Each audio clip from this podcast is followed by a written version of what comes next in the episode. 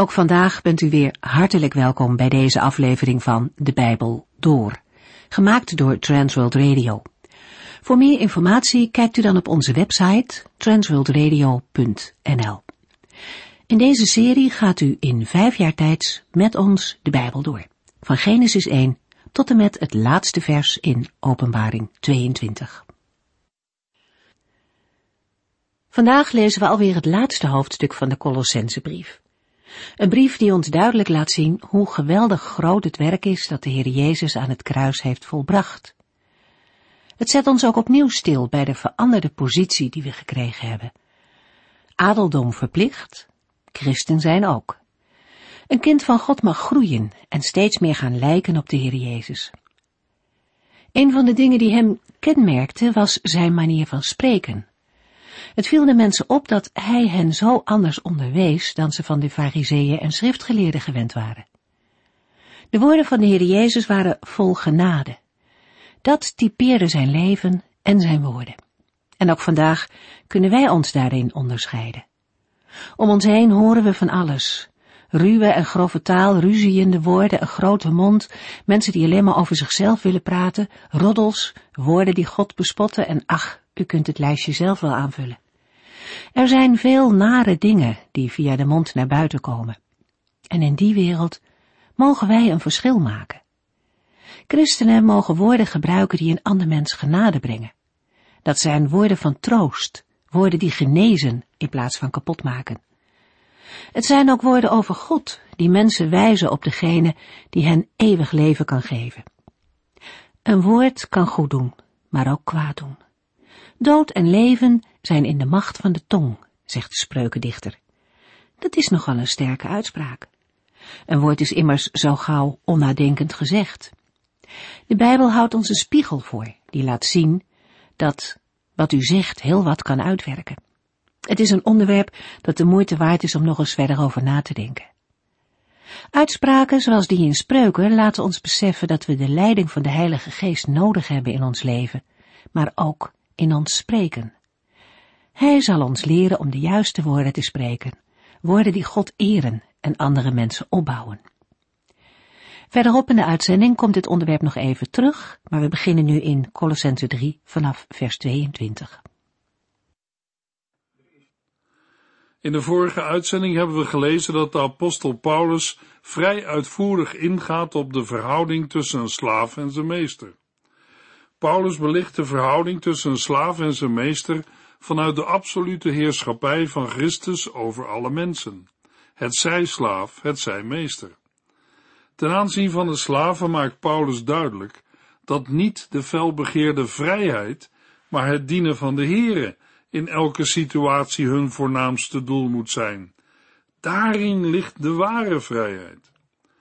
Daarom schrijft Paulus in Kolossenzen drie vers tweeëntwintig, slaven moeten hun meesters altijd gehoorzamen.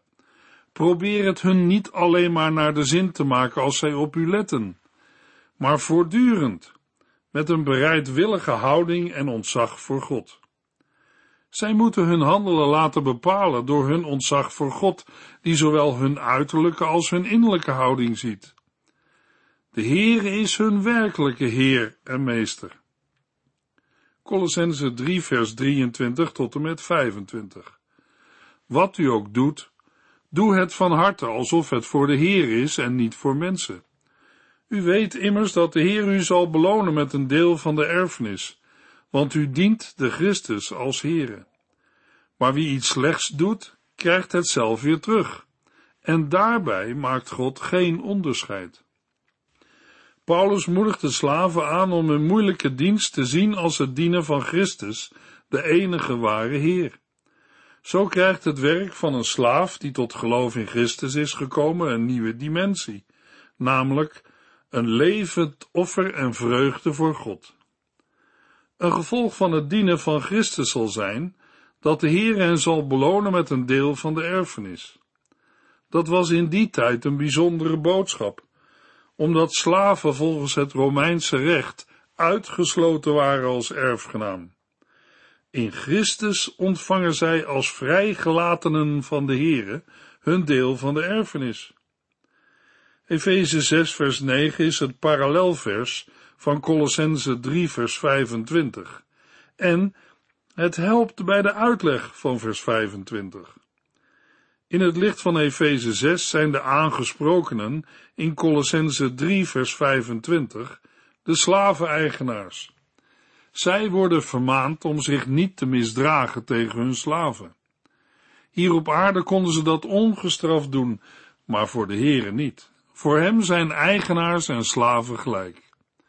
De Heere God beoordeelt iedereen naar zijn daden.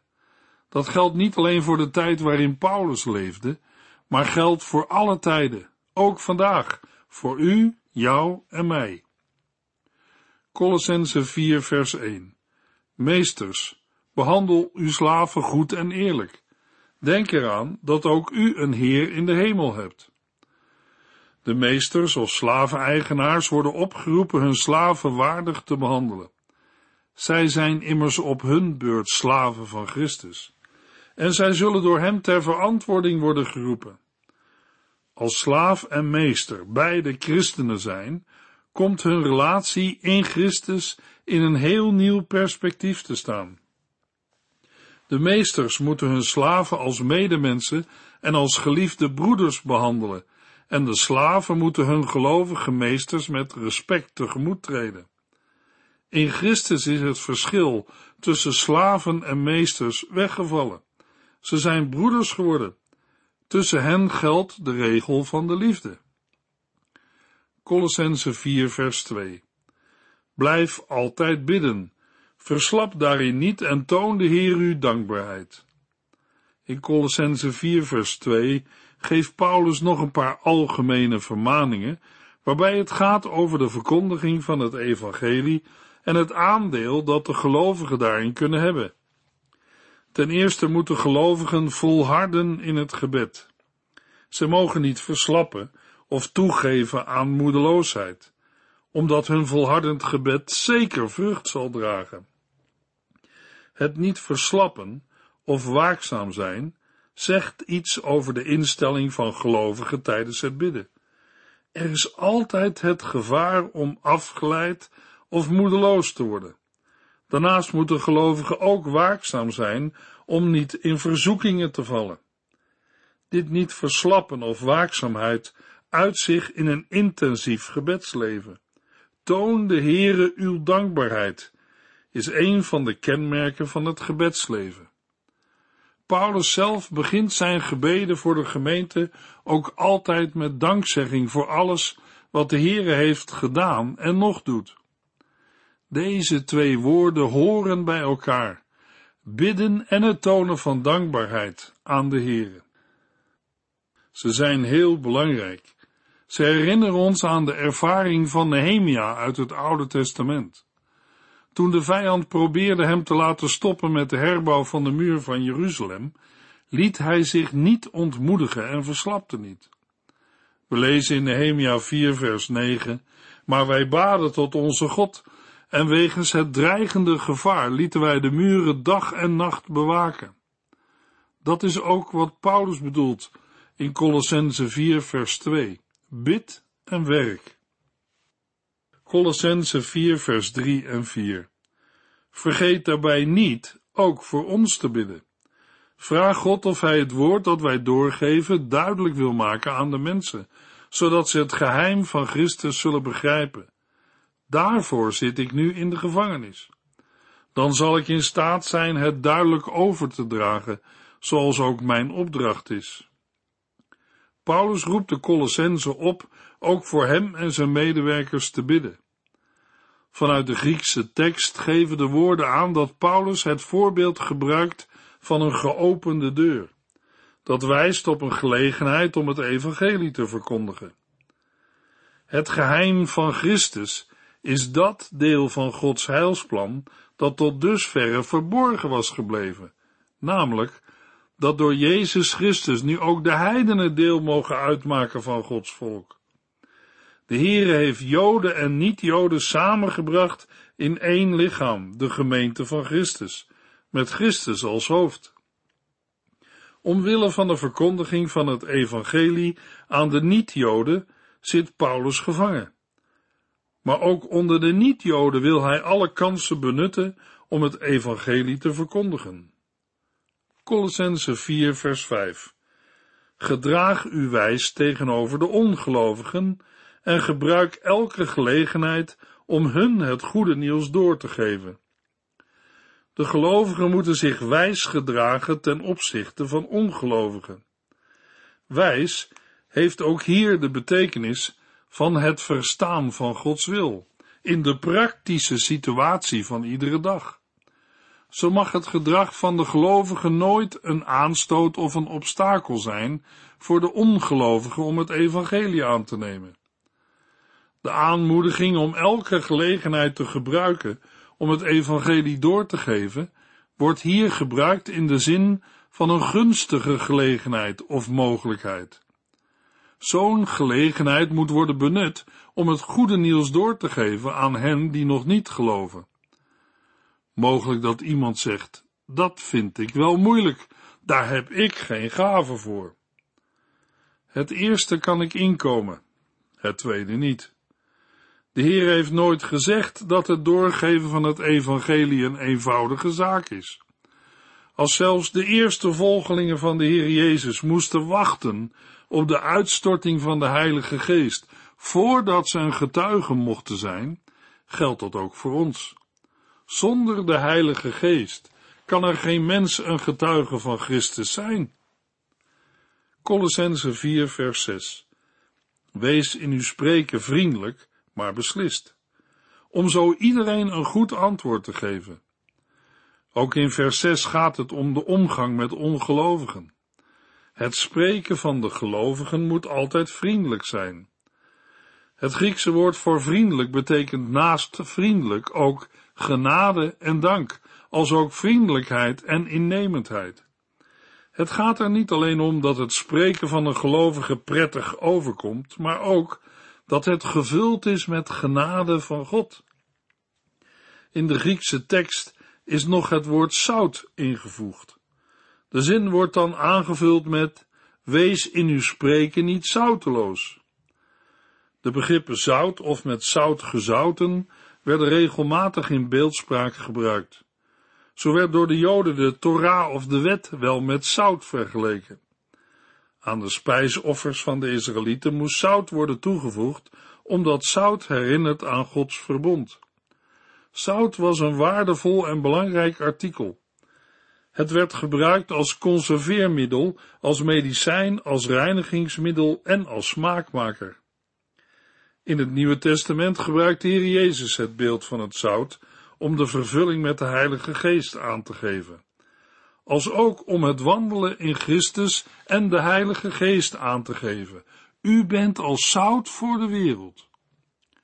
Als in het spreken van een gelovige de wijsheid van de Heere door de Heilige Geest tot uitdrukking komt, zal hij ook weten welk antwoord hij of zij moet geven als daarom wordt gevraagd.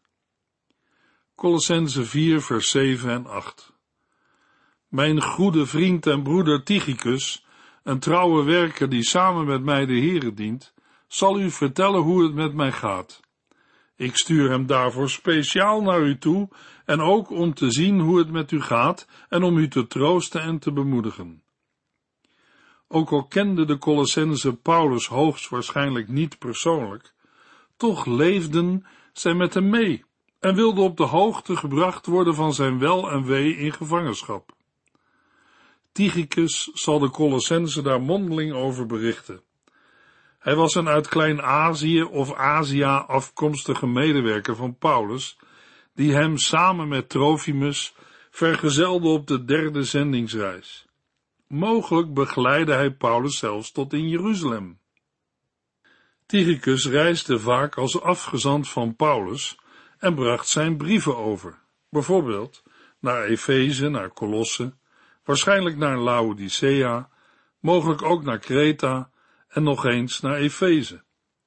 Paulus noemt hem mijn goede vriend en broeder, om ook zijn persoonlijke vriendschap voor Tychicus tot uitdrukking te brengen.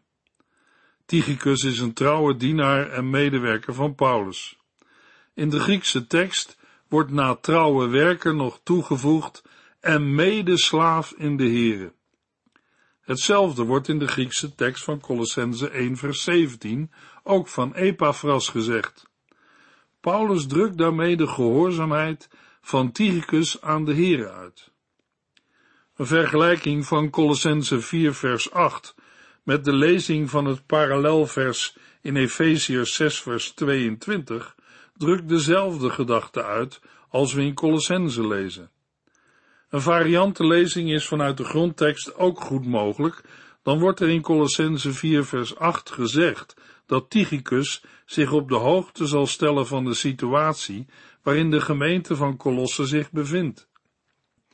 Voor de woorden ik stuur hem daarvoor speciaal naar u toe, staat in het Grieks, ik heb hem naar u toegezonden. Maar Paulus is toch nog met de brief bezig? Paulus stelt zich op het standpunt van de lezers, want als Tychicus met de brief bij hen zal zijn aangekomen, is het uitzenden al lang verleden tijd. Een andere opdracht voor Tychicus was het bemoedigen en troosten van de gelovigen. Kolossenzen vier vers negen. Onesimus, ook een trouwe broeder, die bij u hoort, komt met hem mee. Zij zullen u precies vertellen hoe het hier gaat. Gezien de overeenkomsten in persoonsnamen tussen de brief aan de Kolossenzen en de brief aan Filemon, nemen we aan dat Onesimus de weggelopen slaaf van Filemon is. Hij is met Tychicus meegereisd en had de brief aan Filemon als introductiebrief bij zich. Onesimus betekent nuttig, een naam die dikwijls aan slaven werd gegeven in de hoop dat ze deze naam waar zouden maken. Onesimus is afkomstig uit Kolosse en Paulus schrijft over hem in warme bewoordingen, om hem in zijn vroegere woonplaats van een positieve ontvangst te verzekeren. Opmerkelijk is dat Paulus hem een trouwe broeder noemt, maar geen medeslaaf, zoals Tychicus in de Griekse tekst van Kolossenzen vier vers zeven. Het getuigt van tact en fijngevoeligheid van Paulus ten opzichte van Onesimus. Samen zullen Onesimus en Tychicus de gelovigen in Kolosse en Laodicea op de hoogte brengen van de omstandigheden hoe het hier gaat. Daarmee wordt niet alleen de gevangenschap van Paulus bedoeld, maar ook het wel en wee van de andere broeders en zusters van de christengemeente in Rome. Kolossenzen vier vers tien. U moet de hartelijke groet hebben van Aristarchus, mijn medegevangene, en van Marcus, de neef van Barnabas. Ik heb u al eerder gevraagd om Marcus met open armen te ontvangen, wanneer hij naar u toekomt. De verzen tien tot en met veertien worden gevuld met groeten van de bij Paulus aanwezige broeders van de gemeente te Kolosse.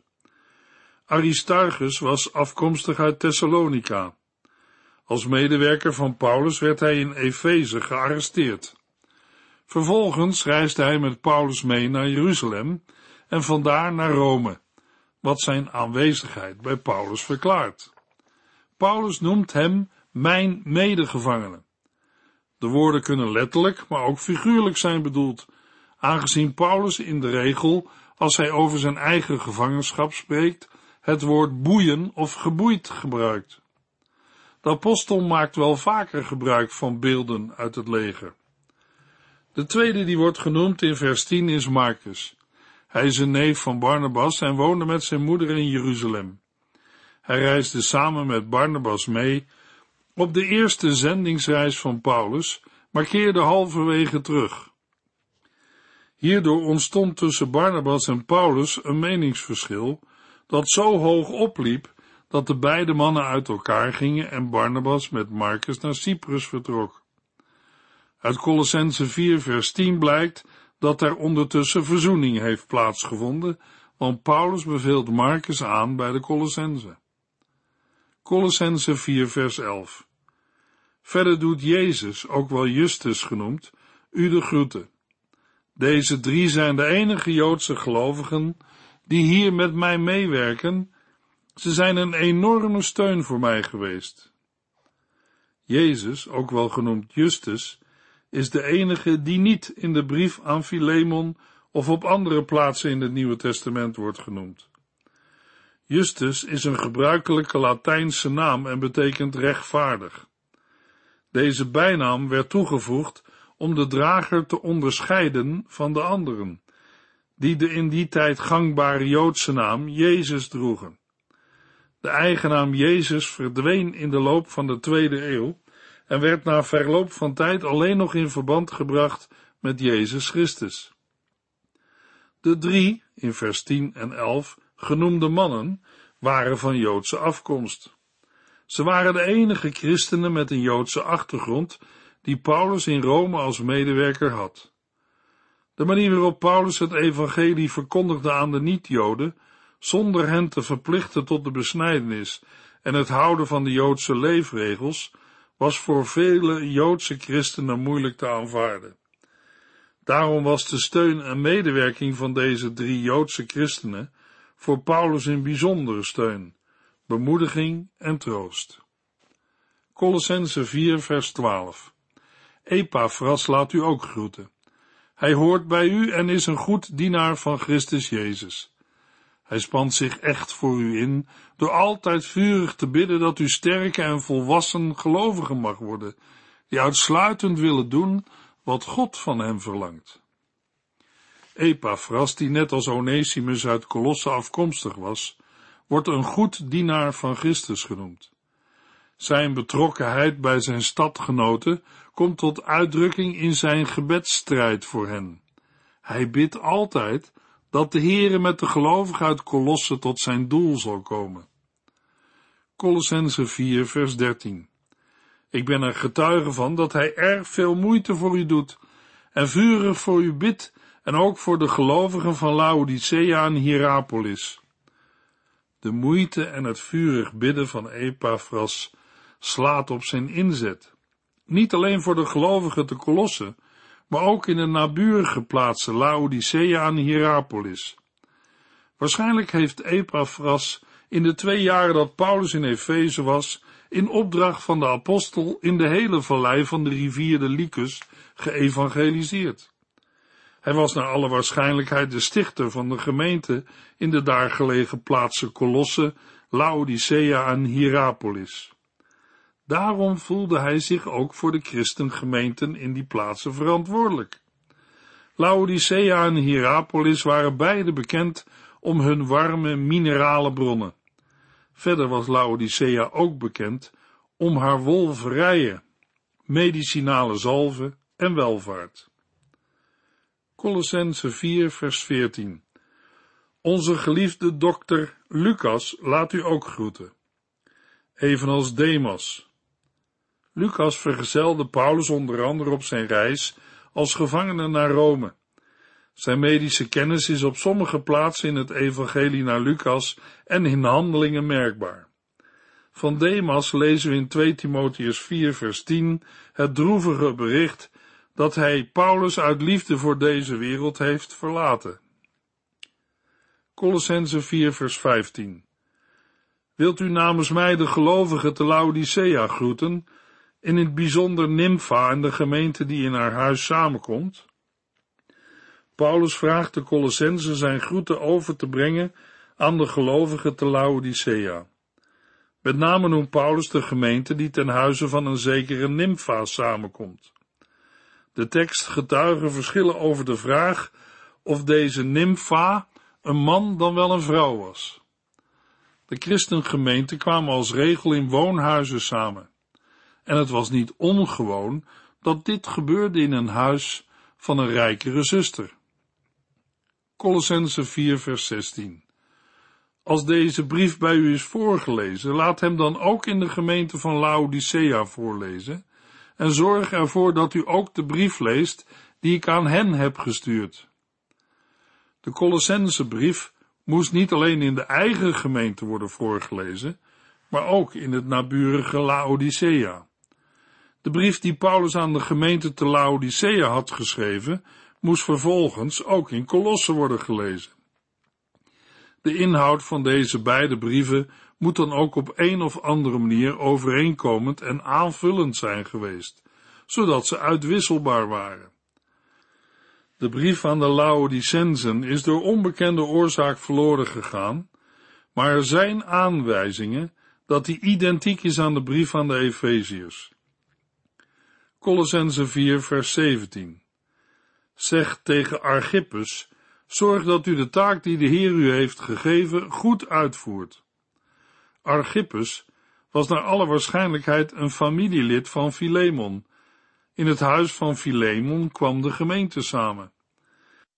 Het is niet duidelijk wat zijn bediening precies inhield. Archippus wordt niet rechtstreeks aangesproken. Paulus wil dat de gemeente hem aanmoedigt en achter hem gaat staan. Nu Epafras, de stichter van de gemeente, bij Paulus in Rome is, zal mogelijk Archippus veel van zijn taken moeten overnemen. Kolossenzen vier, vers achttien. Nu schrijf ik u persoonlijk nog een laatste groet. Vergeet niet dat ik gevangen zit.